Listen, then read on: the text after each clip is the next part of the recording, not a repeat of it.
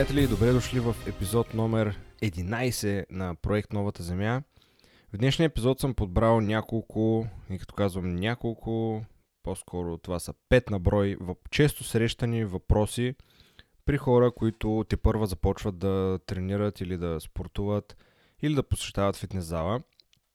Това са въпроси, които може би до голяма степен са по-скоро присъщи за момчетата, но има и един, с който всъщност смятам да започна, който е присъщ и за мъжката и за женската част на спортуващите. Както казах, въпросите са пет, но ще започна от последния, тъй като смятам, че той е най- най-често срещан и най-разпространен. И този въпрос е, е задаван както от мъже, така и от жени, а именно защо не качвам килограми, ако сме, нали, говорим за човек, който а, е ектоморф, с слабо телосложение, иска да, да покачи мускулна маса, така да се каже,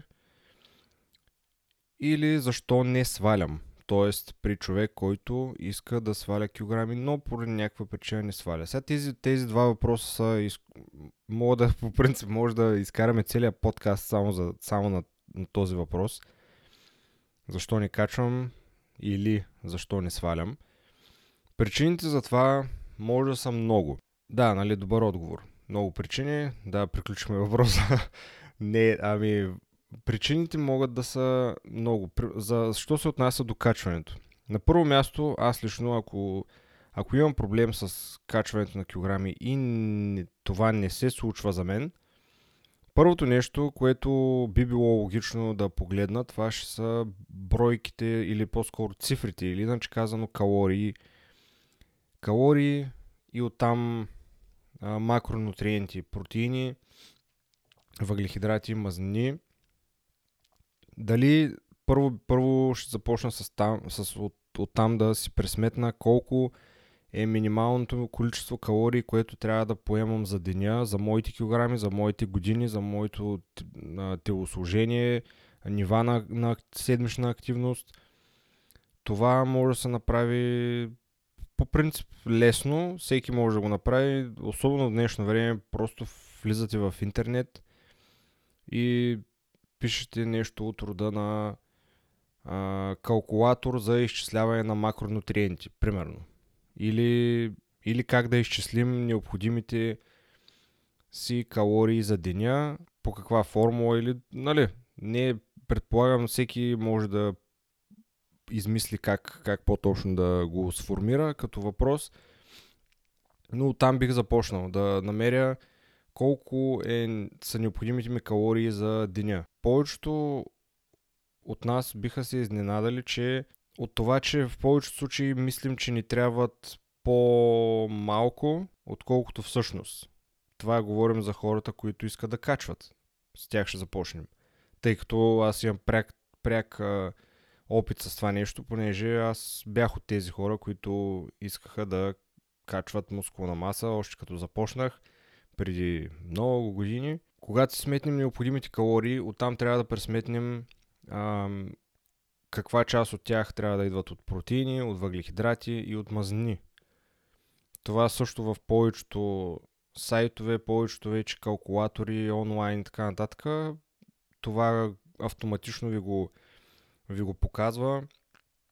Според зависи естествено нали, и каква, каква диета предпочитате, но предполагам, че ако сте начинаещ, надали имате особена идея от диети, кое как и защо и кое, кое е крайно, кое не, кое е полезно, кое е модерно, кето, палео, а, веган, карнивор, каквито и, и диети да има. Когато се начинаеш, вие си нямате идея от тези неща.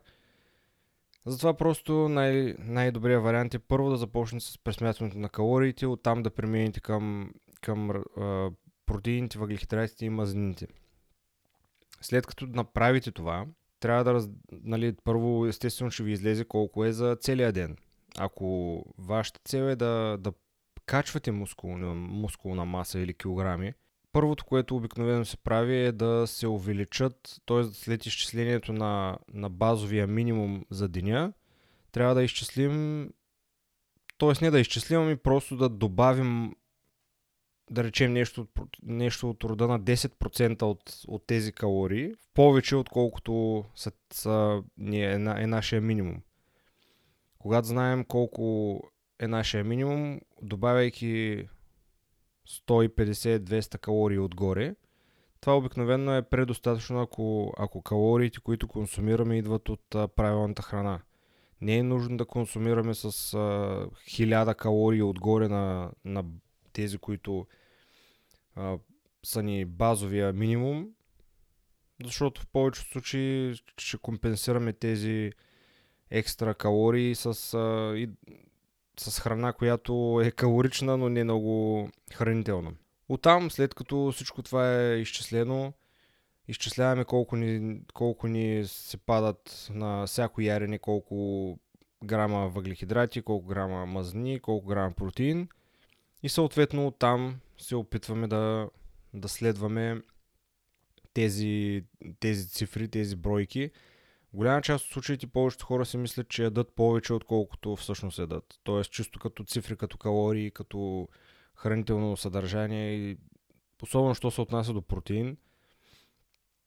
Например, аз преди, преди смятах, че ям достатъчно протеин и се оказа, че когато си най-накрая си пресметнах всъщност колко, колко трябва да, да, да поемам, се оказа, че приемам на ядене зависено обикновено с около 20 на грама по-малко, отколкото, отколкото трябва да, да поемам на, на всяко ядене. Някой път пък само от едното хранене е прекалено малко протеина. Затова е, когато знаете необходимите ви количества протеин, въглехидрати и мазнини за едно ярене, оттам някакси можете да, да имате някаква а, нагласа и, и сметка спрямо това колко трябва да изядете, откъде да си ги набавите, как да си ги набавите и така нататък.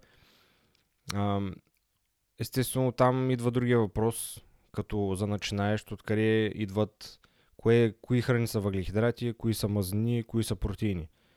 Това нещо е нещо, което всеки може да разбере, не е някаква, някаква тайна наука и нещо скрито, просто влизате в интернет и както а, предния пример. Google, кои храни са с високо съдържание на протеин или кои са най-добрите източници на протеин.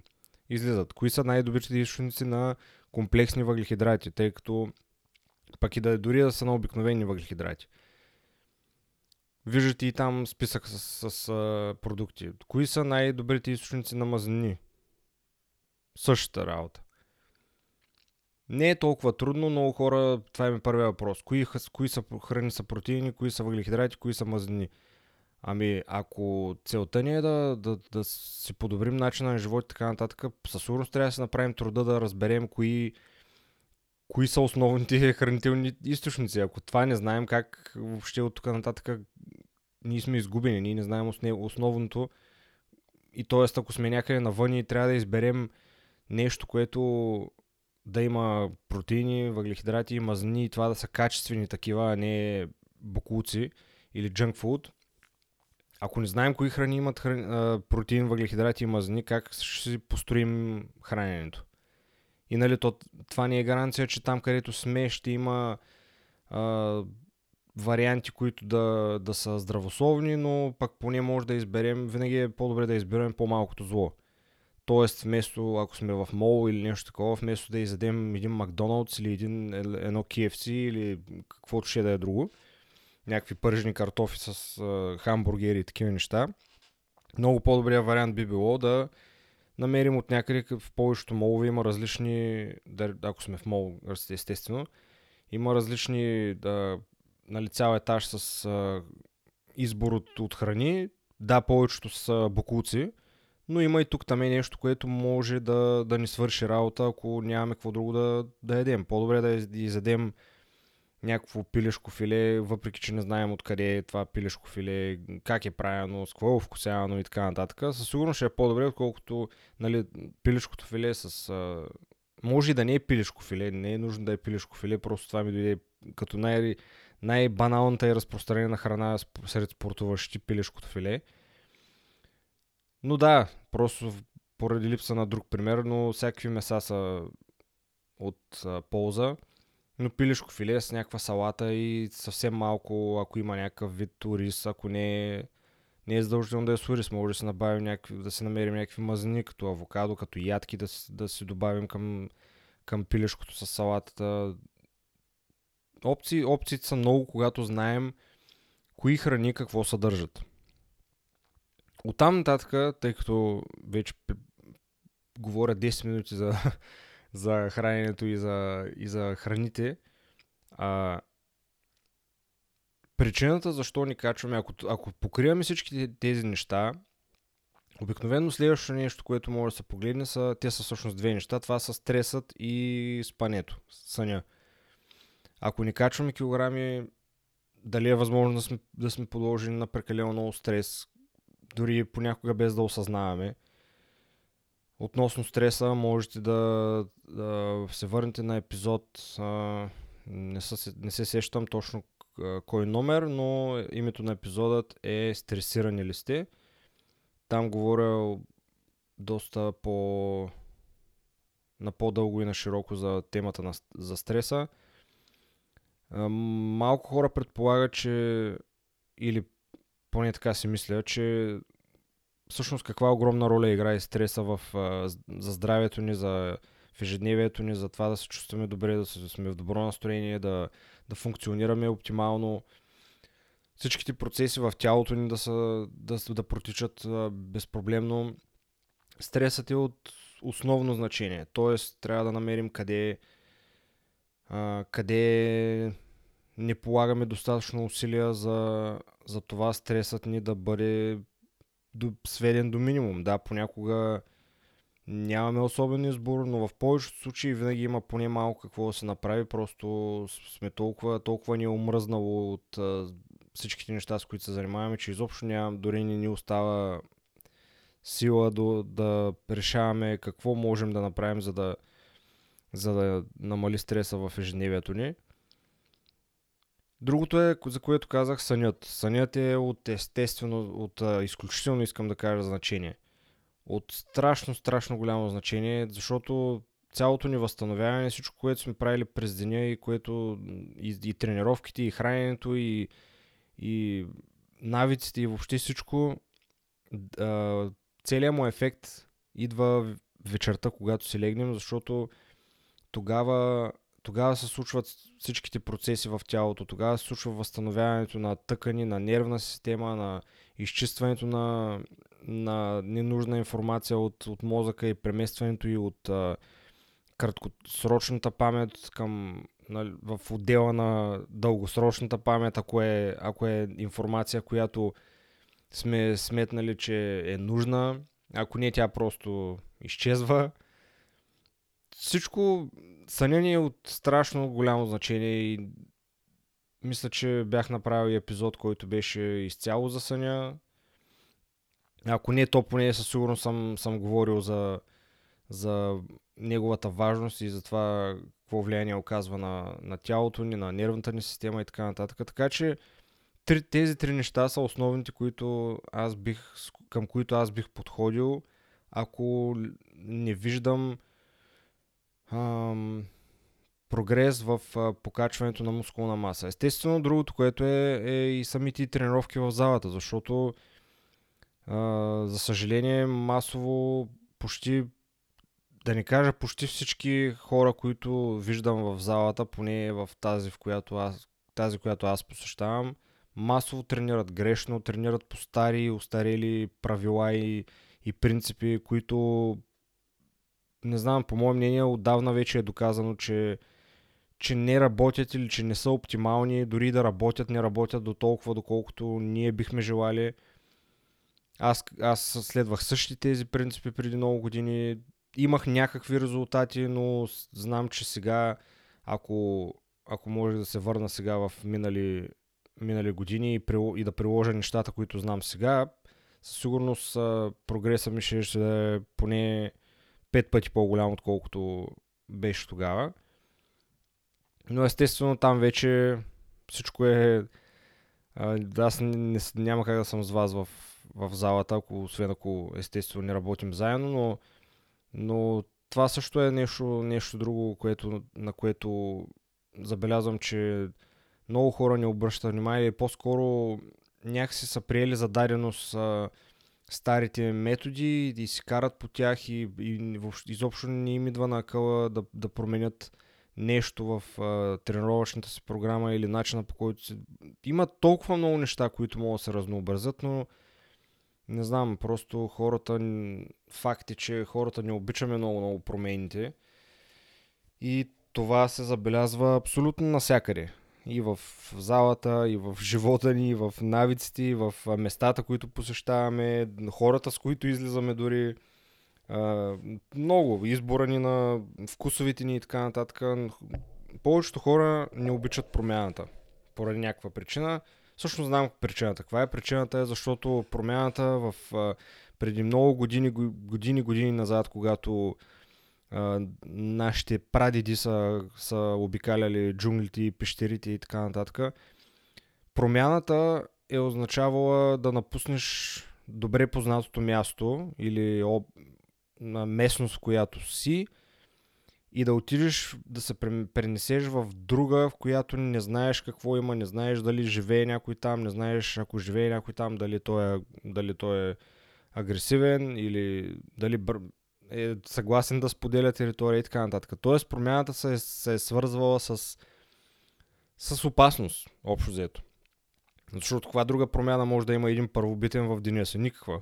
освен, освен да, да се пренесе на друго място, да, да отиде на друга територия, да отиде на ново място, да ловува в, в нова зона, така да се каже никакви други промени не е имало. Съответно, ние за това свързваме промяната с нещо, с нещо неясно, с нещо несигурно и оттам, естествено, нашия а, не до толкова съвременен мозък ни, ни кара, като това не е обида, просто е, е факт.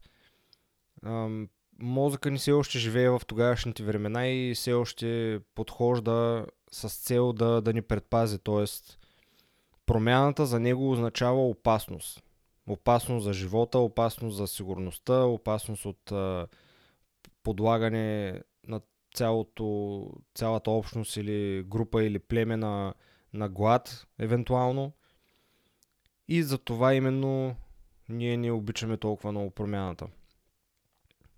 Та, това беше отново някакви си мои мисли, които току-що изплуваха, но но те са факт. В смисъл, те не са и мои мисли дори, те са такива, които съм придобил с, а, заради желанието ми да, да разбирам защо, защо се случват дадени неща, защо а, реагираме ние по дадени начини, защо въобще как работи мозъка ни, съзнанието ни, защо някои защо понякога ни пречи да бъдем това, което искаме да сме. Относно да се върнем на, на въпроса.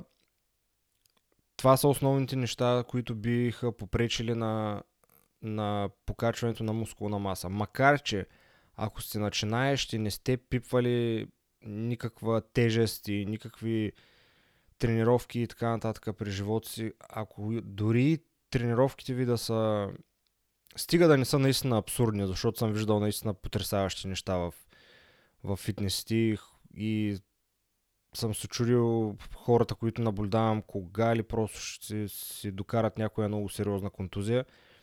Но ако правите базови основни неща, които можете да намерите навсякъде из интернет, дори хората, които, дори и такава информация, която не е напълно достоверна, има някакви неща, които не са доизмислени, не са предвидени в а, дадените програми, информации и така нататък. Ако си начинаеш, просто тялото ви е като, като гъба, като попива абсолютно всичко и всяка, всяко нещо, което правите, всяко упражнение, всяка а, всяко повторение, всяко нещо, което, което представлява физическо усилие за вас, то ще ви носи някакъв прогрес. Защото тялото е, нашето тяло е направено да се адаптира. Ако не му поставим такова огромно препятствие, че то просто да се срине, т.е. да претренираме постоянно, претренираме постоянно и ако това не не е факт, ако просто цялата идея е да поставяме достатъчно голямо препятствие пред тялото ни, кое, което те, то да може да превъзмогне сравнително лесно и съответно после да може да се възстанови от него. В случая с тренировките, да не си докараме такава мускулна треска, че после две седмици да не може да станем от леглото, това, това е претрениране. Нормално е да имаме мускулна треска, нормално е да имаме силата на мускулната треска ще зависи от това колко сме се натоварили, но въпросът е, че тялото се адаптира. Тялото е машина за адаптиране. Тоест, ако, ако тренирате постоянно, храните се добре, с, според нуждите ви, а дори, дори и те да не са изчислени до последната калория, тъй като тръгна да обяснявам в началото как можете да си ги изчислите и, и нали, че има онлайн калкулатори и така нататък. Аз това нещо не съм го правил до, до сравнително скоро. Съвсем скоро и то от, е така от... Исках просто да видя от любопитство моите нужди какви са и докъде, докъде всъщност в ежедневието сега успявам да ги, да ги покривам.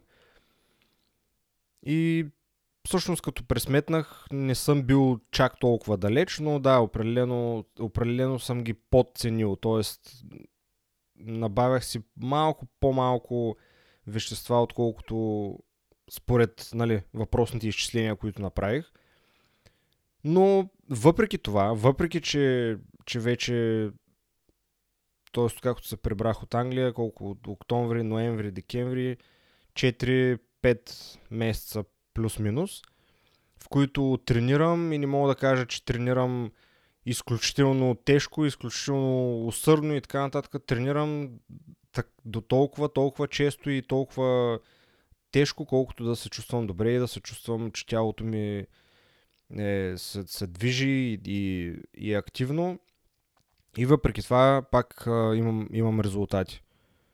Въпреки, че, че количествата въглехидрати, мазнини, протеини, калории и така нататък не са били оптималното, което е, а, което е нужно за мен. Въпреки всичко пак имах резултати. Като си има предвид, че съм човек, който е тренирал отдавна, а за, а за начинаещ, който те първа започва, всяко едно нещо, което той направи, ще действа. Всяко едно такова нещо. Промяната на храната. На това, че, на това, че ще започнете да ядете качествена храна, вместо да се храните с, с някакви букуци или това, което сме яли до сега. Вкарването на, на, на качествен протеин, на плодове и зеленчуци, витамини, минерали, качествени, висококачествени мазнини, комплексни въглехидрати, които да ни, да ни повишават рязко кръвната ни захар, след което да я свалят рязко. Това, всяко едно от тези действия ще даде положителен ефект на, към това, което се стремите. Другото, което е естествено стреса, обръщането, това да обръщаме внимание на, на себе си, да, имам, да отделяме внимание на себе си, да отделяме, да сведем до минимум а, елементите в ежедневието ни, които ни, води, които ни носят негативни, негативна енергия. Например, а, ако ще е комуникацията с прекалено негативни хора, използването на социалните мрежи нон-стоп, като тъй като продъл... това телефоните ни са станали вече като продължение на ръката ни, на повечето от нас. По-малко гледане на телевизия, по-малко, даже по мое мнение, нулево количество новини и, такива неща в ежедневието ни. Всички тия неща са ни, по никакъв начин ни помагат. Дръпнете чертата и си направете сметка по какъв начин ви помага гледането на новини или ровенето във Facebook или Инстаграм прекомерно. Говорим, говорим прекалено много. Е, всеки, наясно сме, че всеки един от нас ги използва, аз също ги използвам, но не до така степен и, и другото, което е, че е важно всеки един човек какво вижда, когато влезе в, в профила си в Facebook или в Instagram или където друга да използва. Защото има огромна разлика. Може има, има хора, които когато влядат в профилите си виждат само негативни неща и, и не усещат как това им влияе. Защото това, е, това, това се базира на, на, на хората и, и страниците и въобще всичко, което следвате, което е, е част от, от а, стената ви в социалните мрежи. Това също е важно. ако храната и начина по който се храните е на ниво, ако обръщате внимание на тези неща, отделяте си някакво внимание за себе си, за това да, да, да постоите малко на, на малко да постоите на тишина, без да има, без да има хиляда неща, които да, да ви от, отвличат вниманието от всякъде. Това в днешно време е, е, е много... Все повече хората срещат проблем с това нещо. Да, да останат малко със себе си на тишина. За мен това, този момент е, е, е ежедневната ми практика на, за медитация, която е два, два пъти дневно по 15-20 минути, дори и само това време да имам за деня, само тези 20 или, или 40 минути, които имам отделени за тази практика, все е нещо. Ако сън, сънят ви е, е на ниво, ако, ако спите както трябва, ако се грижите за хигиената си на сън, резултатите ви няма да закъснеят. Оттам, ако всичко, всичко това е, е покрито, оттам от нас се иска само търпение. Търпение и постоянство търпение, постоянство, да слушаме тялото си, да слушаме кога тялото ни има нужда от, от почивка, защото някои хора не могат да определят това. Продължават да се натоварват при положение, че тялото им очевидно има нужда от почивка, започва да ги болят стави, започва да ги някакви болешки, кръст, гръб, врат, рамена, лакти. Тялото ви по този начин ви показва, че има нужда от почивка. Ако вие не му я дадете, то ще се я вземе само а, определено искаме това да се случва. Абсолютно същите неща, които въжат за качването на килограми, същите въжат и за свалянето на килограми, само че естествено в обрат, по обратния начин. Тоест, когато искаме да, да качваме килограми, съответно търсим набавянето на една идея повече калории, отколкото са, отколкото са ни необходими, повече протеин, тренировки и така нататък. Но същите принципи и, и, и в двата случая въжат и ние същи принципи. Аз затова оттам предните епизоди, които съм правил, бяха за покриваха точно такива, точно тези неща, които са изключително важни, а които почти всички хора пренебрегват. Храненето. Всеки си мисли, че, че ако са полага достатъчно усилия в, в залата, това му позволява да се тъпче с а, пици, банички, пържени картофи и каквото и въобще взето и каквото им видят очите, което просто не може да е по-далеч от, от истината. Също така, някои хора, голяма част от хората пренебрегват съня си. Имат нужда да речем от 8 часа сън, те периодично си набавят по 5-6, 5-6, понякога дори по-малко, според зависи колко са заети, с каква работа се занимават, кога се лягат и така нататък, но няма как да, да очакваме да, да имаме резултати, когато нямаме, не даваме на тялото си основните градивни елементи. И не говоря само за макронутриентите, нали, за протеини, въглехидрати и мазнини. Това, това е част, една от градив, един от градивните елементи. Останалите са сън, тренировки, почивка, спокойствие. Да, в днешно време е много трудно да, да кажеш на някой да бъде по-спокоен, при положение, че нали, наоколо всичко изглежда, че е пълен хаос и цирк. Ама всичко в крайна сметка е въпрос на гледна точка.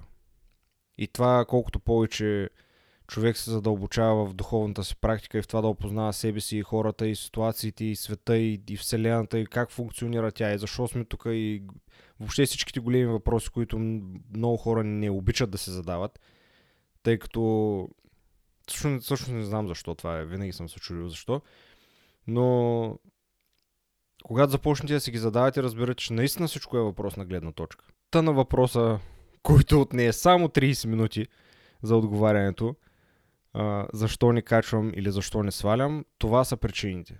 Причина номер едно храненето. Храненето не ви е както трябва. Много хора започват да спорят, е, че какво, аз нямам нищо, кой знае какво.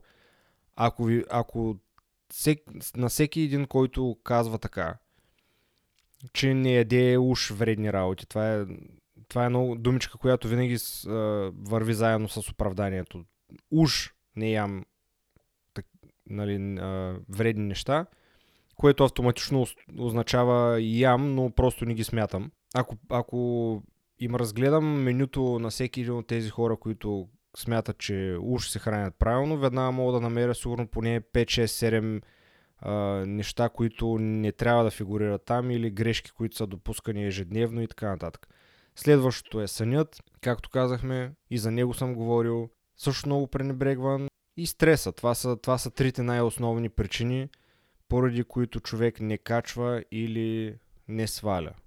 Естествено, това отново е, е много общ такъв отговор, тъй като аз и още в началото на въпроса казах, не случайно започнах с него, тъй като е най-дългия и, и мога още, още толкова да, да говоря за него, но, но е до някъде ще стане излишно, защото всичко е индивидуално. Няма как да отговоря, отговоря ми да е един и същ за всички хора, тъй като при всеки един обстоятелства са различни. На някои диетите им са, да речем, добре, обаче не могат да, да нацелят точно съня как да, как да, да, е по, да, да си извличат повече от часовете, които, които спят. спят.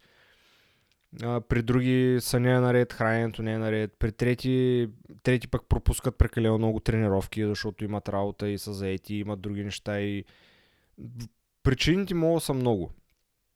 Затова всеки трябва да погледне ежедневието си и целите си и най-добре естествено да потърси помощ от някой, тъй като това не са неща, които се учат лесно, които се учат за няколко дена или за седмица или дори за месец. Аз, аз разширявам знанията си на тези теми вече от да речем от 10 години. Като де-факто като дръпна чертата, последните три са, най- са най-значими, най-много неща съм съм, най-много нови знания съм придобил през последните 3 години, отколкото преди това.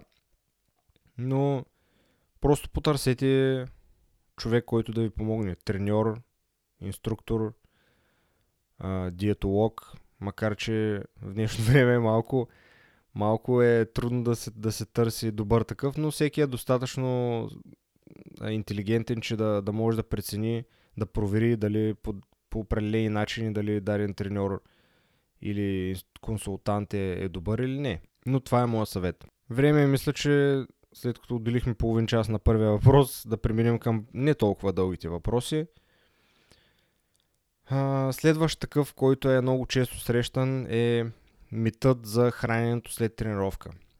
От а, време оно всеки изписания и бодибилдъри и, и фитнес инфлуенсъри и така нататък ни повтарят за важността на храненето след тренировка, че анаболния прозорец, бла бла бла, половин час трябва едва ли не като свършиш тренировката, обуваш се и бягаш на спринт до вкъщи, за да не изтървеш анаболния прозорец и да си изпиеш протеина или да, да си ядеш след тренировъчното хранене.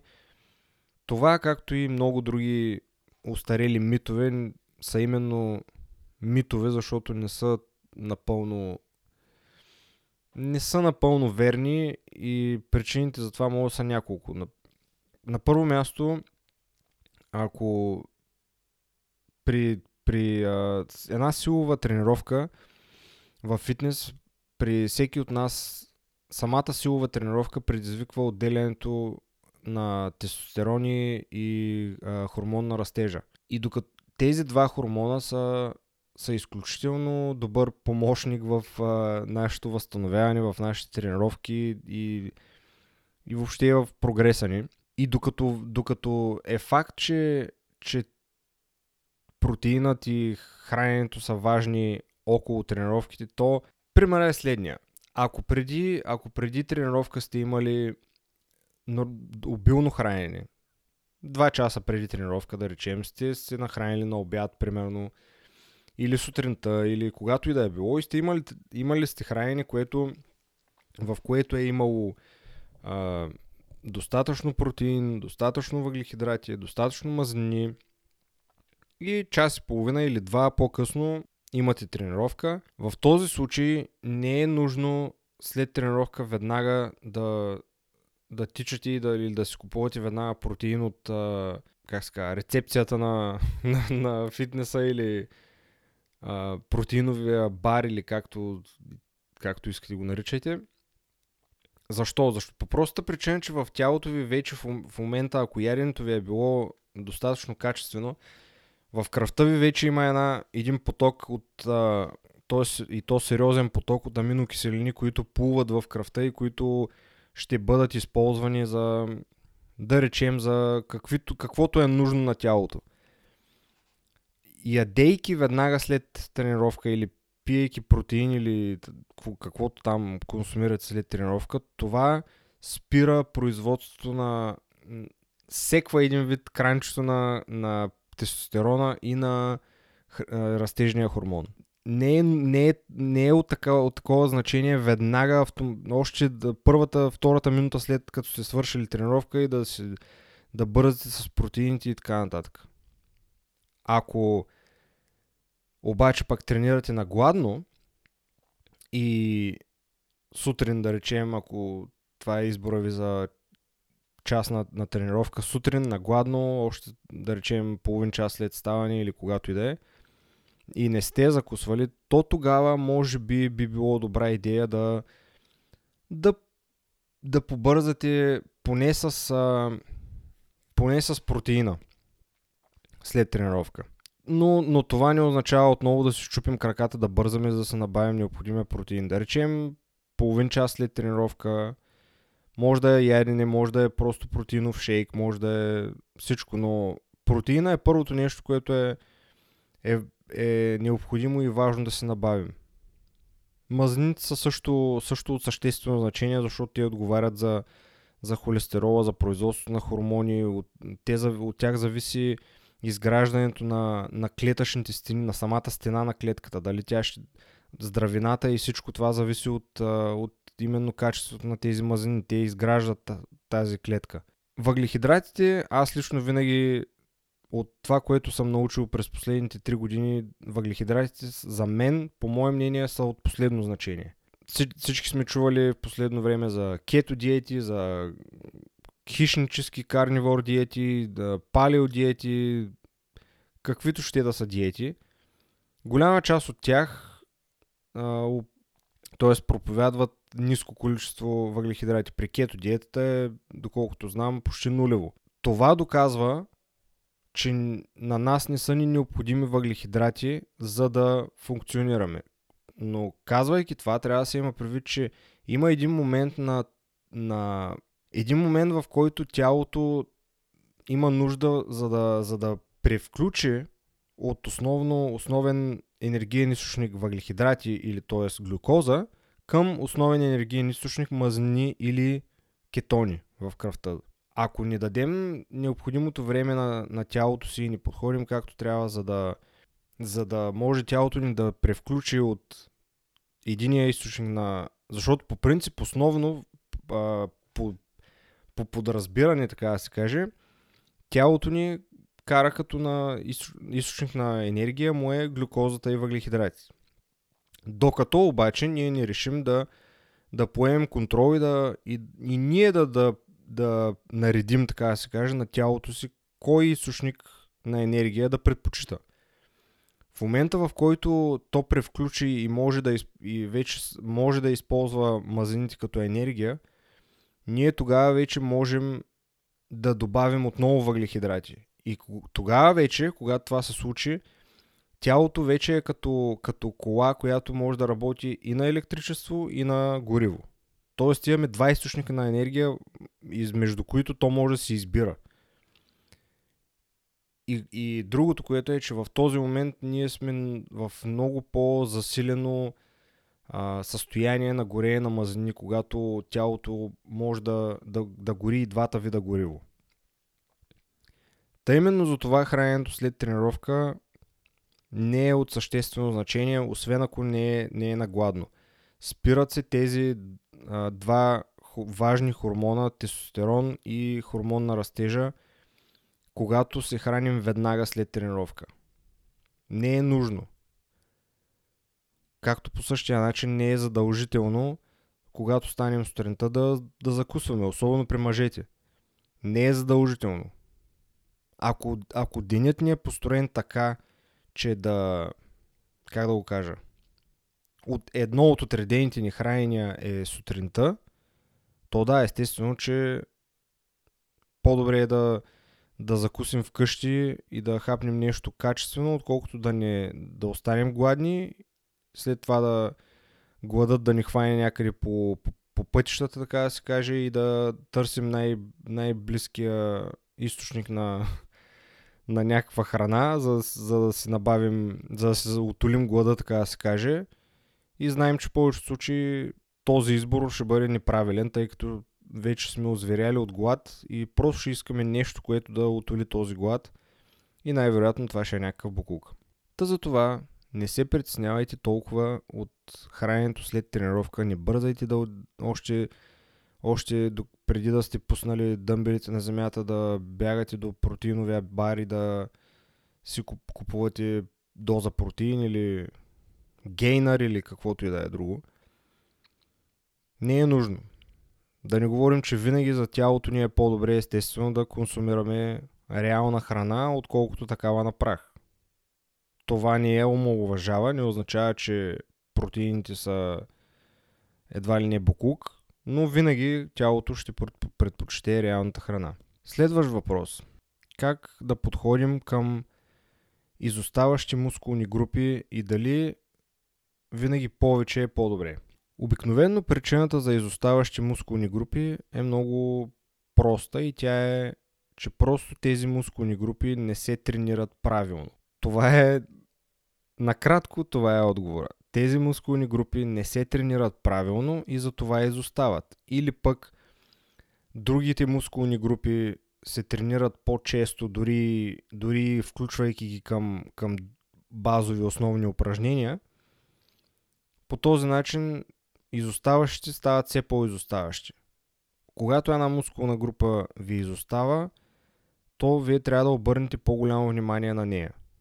На начина по който я тренирате, на упражненията, които използвате, на, на това самите повторения как биват изпълнявани. Дали успявате да, да изолирате въпросния мускул достатъчно добре много хора, много хора пък правят другото, че се вманиячават в това да, да изолират дадена мускулна група. Но истината е, че не всички, особено, особено големите мускулни групи, е трудно напълно да ги изолирате, тъй като те участват в базови движения, а във всяко едно базово движение от рода на лек преса, клек, мъртва тяга и такива неща, там участват много мускулни групи и е трудно с тези упражнения да изолираме основните или мускула, който искаме да тренираме. Но някои хора правят грешката, когато започнат да, да, да преследват увеличаването на или покачването на мускулна маса в изоставаща мускулна група, те прибързват да започнат да я тренират по няколко пъти в седмицата понякога това би, би дало резултат, но пък в повечето случаи това не дава резултат проста причина, че мускула започва да се претоварва. Защото ако го тренирате 3, примерно 3 пъти в седмицата, не може да и трите ви тренировки да са еднакво тежки. Просто няма как, защото просто още на втората тренировка най-вероятно все още ще имате мускулна треска от предната. И тогава се получава претоварване на, мускул, на мускула и, и сякаш да когато като деца, като сме падали, като се ударим някъде и ни се получи рана, още преди тази рана изобщо да е зараснала, ние да, ние да падаме и да продължаваме да падаме на същото място и да, да, да издълбаваме тая рана отново и отново и отново, тя преди да е зараснала. Никога тая рана няма да зарасне, ако ние продължаваме да представете си да речеме на коляното, всеки път да падаме и да си удряме коляното точно на същото място. Всек, през два дена, през два дена, така както бихме направили с мускулната група. Затова е по-добре да се, да се сменят, да речем едната тренировка да е с повече повторения и по-изч, по-изчистени повторения, повече, да, повече повторения и по-изчистени да са самите повторения, по-бавно да са изпълнени, по-концентрирано, да се гони това парене в мускула – а, а другата тренировка, да речем, може да е с по-големи килограми. Изпълнението отново е изключително важно и, и повечето килограми не значи по, претупано изпълнение. Напротив, да дори с повечето килограми трябва още повече да се внимава, защото там риска от контузия е много по-голям. Но понякога в голяма част от случаите, да речем, като, тъй като един от, от другите въпроси, даже мога да ги комбинирам, другия, един от другите въпроси беше за относно два, две мускулни групи, които при много хора са изоставащи. Това са предмишницата и прасеца. При тези мускулни групи причините да не порасват може да са много различни. При прасеца, да речем, при прасеца при много хора самият прасец, самия глезен и, и мускулите около него са прекалено сковани. От липса на разтягане, от липса на мобилност и така нататък това, когато това е факт, това ни пречи да, да имаме пълно, пълен обсек на движение. Тоест от, от единия край на движението до другия край и, и да е това движение да, да има определен, определен път от А до Б, определена а, определен обсек на движение или обхват на движение. Когато мускул е или ставата там е, е скована и няма достатъчно мобилност и, и, и мускулите не са достатъчно разтегнати, а, това и ни позволява да имаме пълен обсек на движение. А съответно оттам губим от а, самото натоварване над мускула.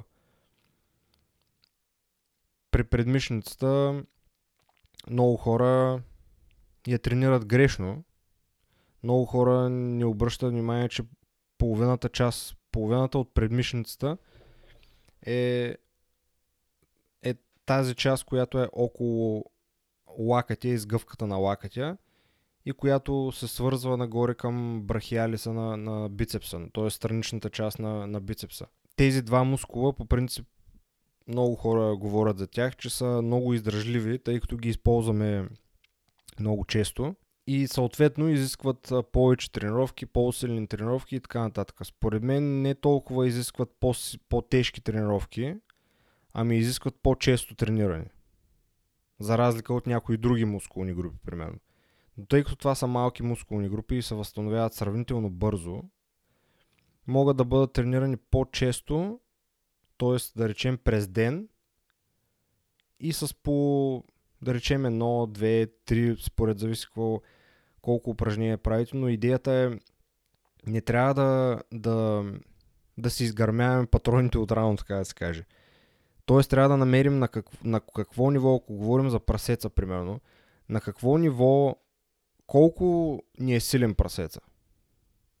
Тоест, колко килограма ни е възможно да сложим на, на машината за прасец или там, или където го, го тренираме, колко килограма ни е възможно да сложим, за да правим пълни, изчистени повторения с задържане в горната част, бавно и концентрирано колко са, са тия килограми. И, и няма значение колко са. Тук не, не става въпрос за его и колко аз мога да дигна, колко ти мога да дигнеш. Тук говорим да, за ясна, само, правилна самооценка. Да сложим необходимите килограми и да, да преценим добре, за да, за да го изпълнявам това движение правилно – и за да го и за да правя пълни хубави повторения, мога да сложа максимум 20 кг. Да речем по 10 от, от всяка страна. Сложа ли 15 от всяка страна или 20, за... вече ми става трудно, почвам да не мога да изпълнявам упражненията и така нататък. Това е мястото, откъдето стартираме.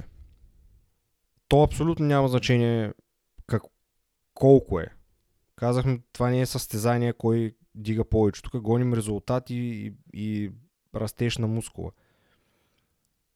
Така че егото винаги трябва да се оставя на входа на залата, както казваха едно време. Никога не трябва да, да гледаш какво правят другите и, и ти да правиш това същото, да се мъчиш да правиш със същите килограми и така нататък. Това, са, това е просто ни обрича веднага на провал. Ако копираме някой друг или правим нещо, което някой друг прави.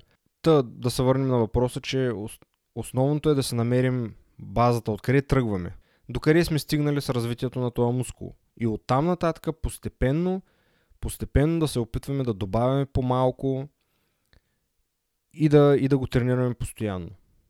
И за прасеца въжи същото, и за предмишницата въжи същото. Ако биват тренирани редовно, ако биват тренирани правилно, ако се използват правилните килограми, за да се изпълняват качествени повторения, рано или късно ще, ще имаме успех. Въпросът е, че повечето хора, да речем, ги тренират веднъж седмично, някои изобщо не ги тренират. И, и за двете мускулни групи, и за, и за други мускулни групи същото въжи. Но ако, ако искате изоставащите мускулни групи да, да настигнат другите, първо обръщайте им повече внимание, второ подсигурете се, че ги тренирате правилно наистина. Тоест, тук ще трябва да направите проучване, да се породите в интернет или да наемате а, квалифициран добър треньор, който да ви показва как да ги изпълнявате. И постоянство. И също така е много важно да се обръща внимание на мобилността, на разтягането, на, това, на мобилизирането на ставите. Това аз ти първа отнеми много години, докато осъзная колко е важно това и, и как не трябва да се пренебрегва и как съм го пренебрегвал в продължение на може би 10 години. Ако не... Да, някъде там около 10 години. И съответно сега полагам необходимите усилия, за да покрия грешките, които съм правил преди и, и да покрия тези неща, които не съм правил, като разтягания, като мобилност на ставите, мобилизиране, това да, да, ги, да са по-подвижни, да имат по-голям обсек на движение, а, заздравяването на, на коремната стена, за което съм говорил в минали епизоди, за изправянето на стойката. Всички тези неща оказват влияние в тренировките. Мисля, че това е и последния въпрос, който е отново става въпрос за тренировки. А, задължително ли е, в, за да имаме прогрес в тренировките ни да присъстват така наречените три основни и базови упражнения а, лежанка, мъртва тяга и клек. Това отново е малко широко спектърен въпрос, защото много зависи от, от целта ни по принцип и, и, и, и от това какво разбираме под прогрес. Ако гоним е, оформени покачване на мускулна маса, според мен не са задължителни. Мога да започна така. Не са задължителни, особено ако не, специално говоря за тягата и клека, ако не можете да ги изпълнявате правилно. А, а правилното изпълнение на, на тези две упражнения не зависи само от а, дали знаете де-факто как се изпълняват, т.е. техниката, а дали сте достатъчно разтегнати и тялото и ставите ви са достатъчно мобилни, че да ви позволят да изпълните упражнението правилно. Аз до много дълго време не можех да, тъй като пренебрегвах разтягането и мобилността, не можех да изпълнявам добре клека или поне до толкова добре колкото исках. Мъртвата тяга още повече. За лежанката там е малко по... Тя е малко по-лесна за изпълнение, по мое мнение. Но специално клековете, имал съм периоди, в които съм ги избягвал именно заради това, защото, защото когато не ги изпълнявах правилно и, и сложа малко повече килограми, някой път имах проблеми с кръста. При, при мъртвата тяга принципа е същия, там тези две упражнения искат мобилност и разтягане. Естествено, има, има и, има и а, фактор в това, че как се изпълняват и че човек трябва да знае как точно е техниката, но това е това всеки може да го, да го намери в интернет, в YouTube, в Google.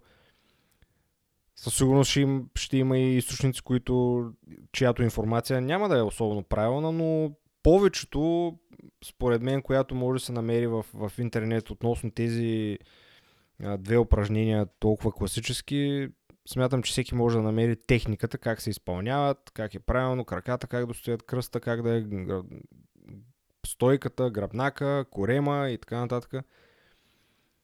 Но ако, ако тялото ви не е достатъчно мобилно и разтегнато пластичност, да може да, да влезе в тази поза, която е необходима за, за да се изпълнят тези упражнения, м- рискувате значително да получите контузия от тези упражнения в, в врата, в гръбнака, в, в кръста, колене, изобщо. Ако не се изпълняват правилно, могат да, да доведат до, до контузии. Факт е, че тези три упражнения са тъй като са многоставни основни упражнения, особено клековите и, и тягата, помагат за покачването на сила, тъй като са, тъй като са базови упражнения а, и са многоставни и включват много мускули, съответно тежки упражнения са трудни. Това предизвиква съответно производството на повече тестостерон, което е положително, но, но въпросът беше дали са задължителни за да присъстват в програмата, за да имаме, за да имаме прогрес. Тоест, за да качваме или да, да речем те повечето хора, които задават този въпрос, обикновено имат проблем с качването на мускулна маса. Според мен не са задължителни. Има много, много, много упражнения, които можете да правите, които могат да натоварват точно тези мускули, които натоварват и, и тези три упражнения. И пак може да имате, да имате напредък в, от към а, мускулна маса, от към визия и така нататък. Не е задължително. Просто малко, трябва малко въображение и дори вече не е и толкова въображение, защото интернет е пълен с информация. Просто се иска наистина да, да, да разберем как, да, да разберем какво точно искаме и оттам да го потърсим и да, и да вложим необходимото време, защото това е другото в днешно време, че има толкова много информация, а не е достатъчно време, в което ние да се заровим в тази информация да търсим правилния отговор. Ама, както се казва, който има желание, намира и начин. Аз съм го правил, много други хора са го правили. Когато не знам нещо, имал съм случаи, в които поради стечение на обстоятелствата съм имал свободно време, и, и когато ми е бил, съм си наложил да разбера и да науча нещо, съм, съм прекарвал от сутрин до вечер в, в, гледане и четене на информация и слушане и, и сравнение едната с другата, с третата, с четвъртата, кое, кое имат допирни точки, кое не. Това е един като ресърч такъв, който е необходим, за да, за да намерим в днешно време правилната информация. Но отговора ми е такъв, не са задължителни, има други упражнения, за гърдите има, има дъмбели, има кофички, има кросовери, има флайсови и квилни други упражнения, които също могат да ви оформят гръдните мускули.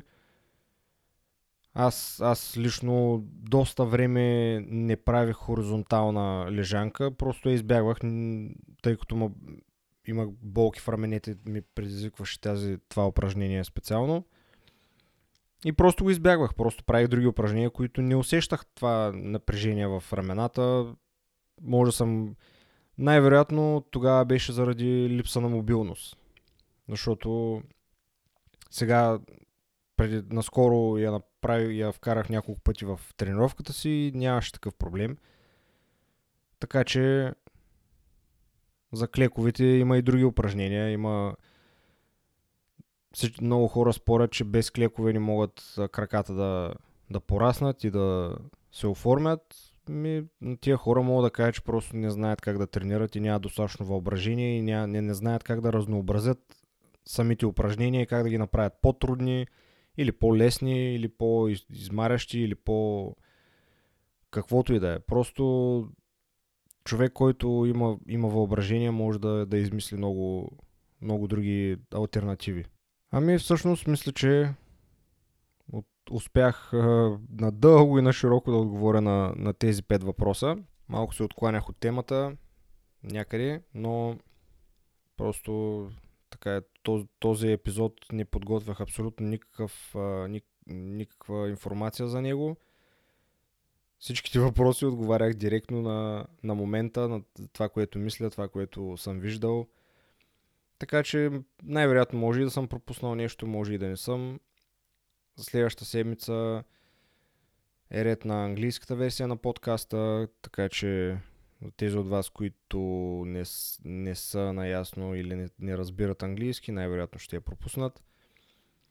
Но за последващата седмица сме обратно тук с, може би, с други пет интересни въпроса и често срещани, на които мога да отговоря. Това е от мен. Ако нещо съм пропуснал, то съжалявам, но когато, когато си сам и няма кой на среща да, да ти подава а, въпроси или да дискутирате, е нормално да човек да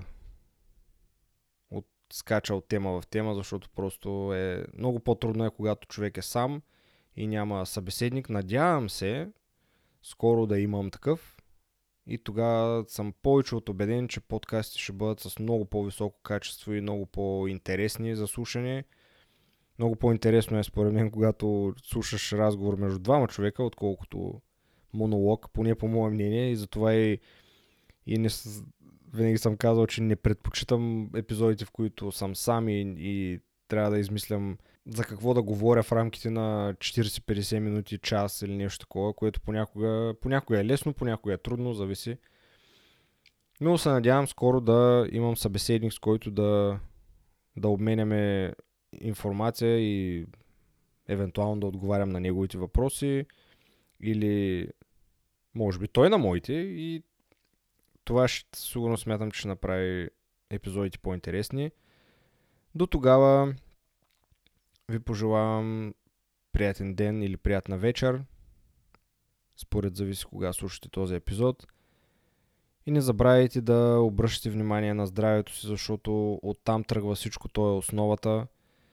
И ако нямаме него, не може да очакваме каквито и да било други положителни неща да се случват. То е нашия, нашия автомобил, който сме, който сме избрали да използваме за, за тази игра наречена живот.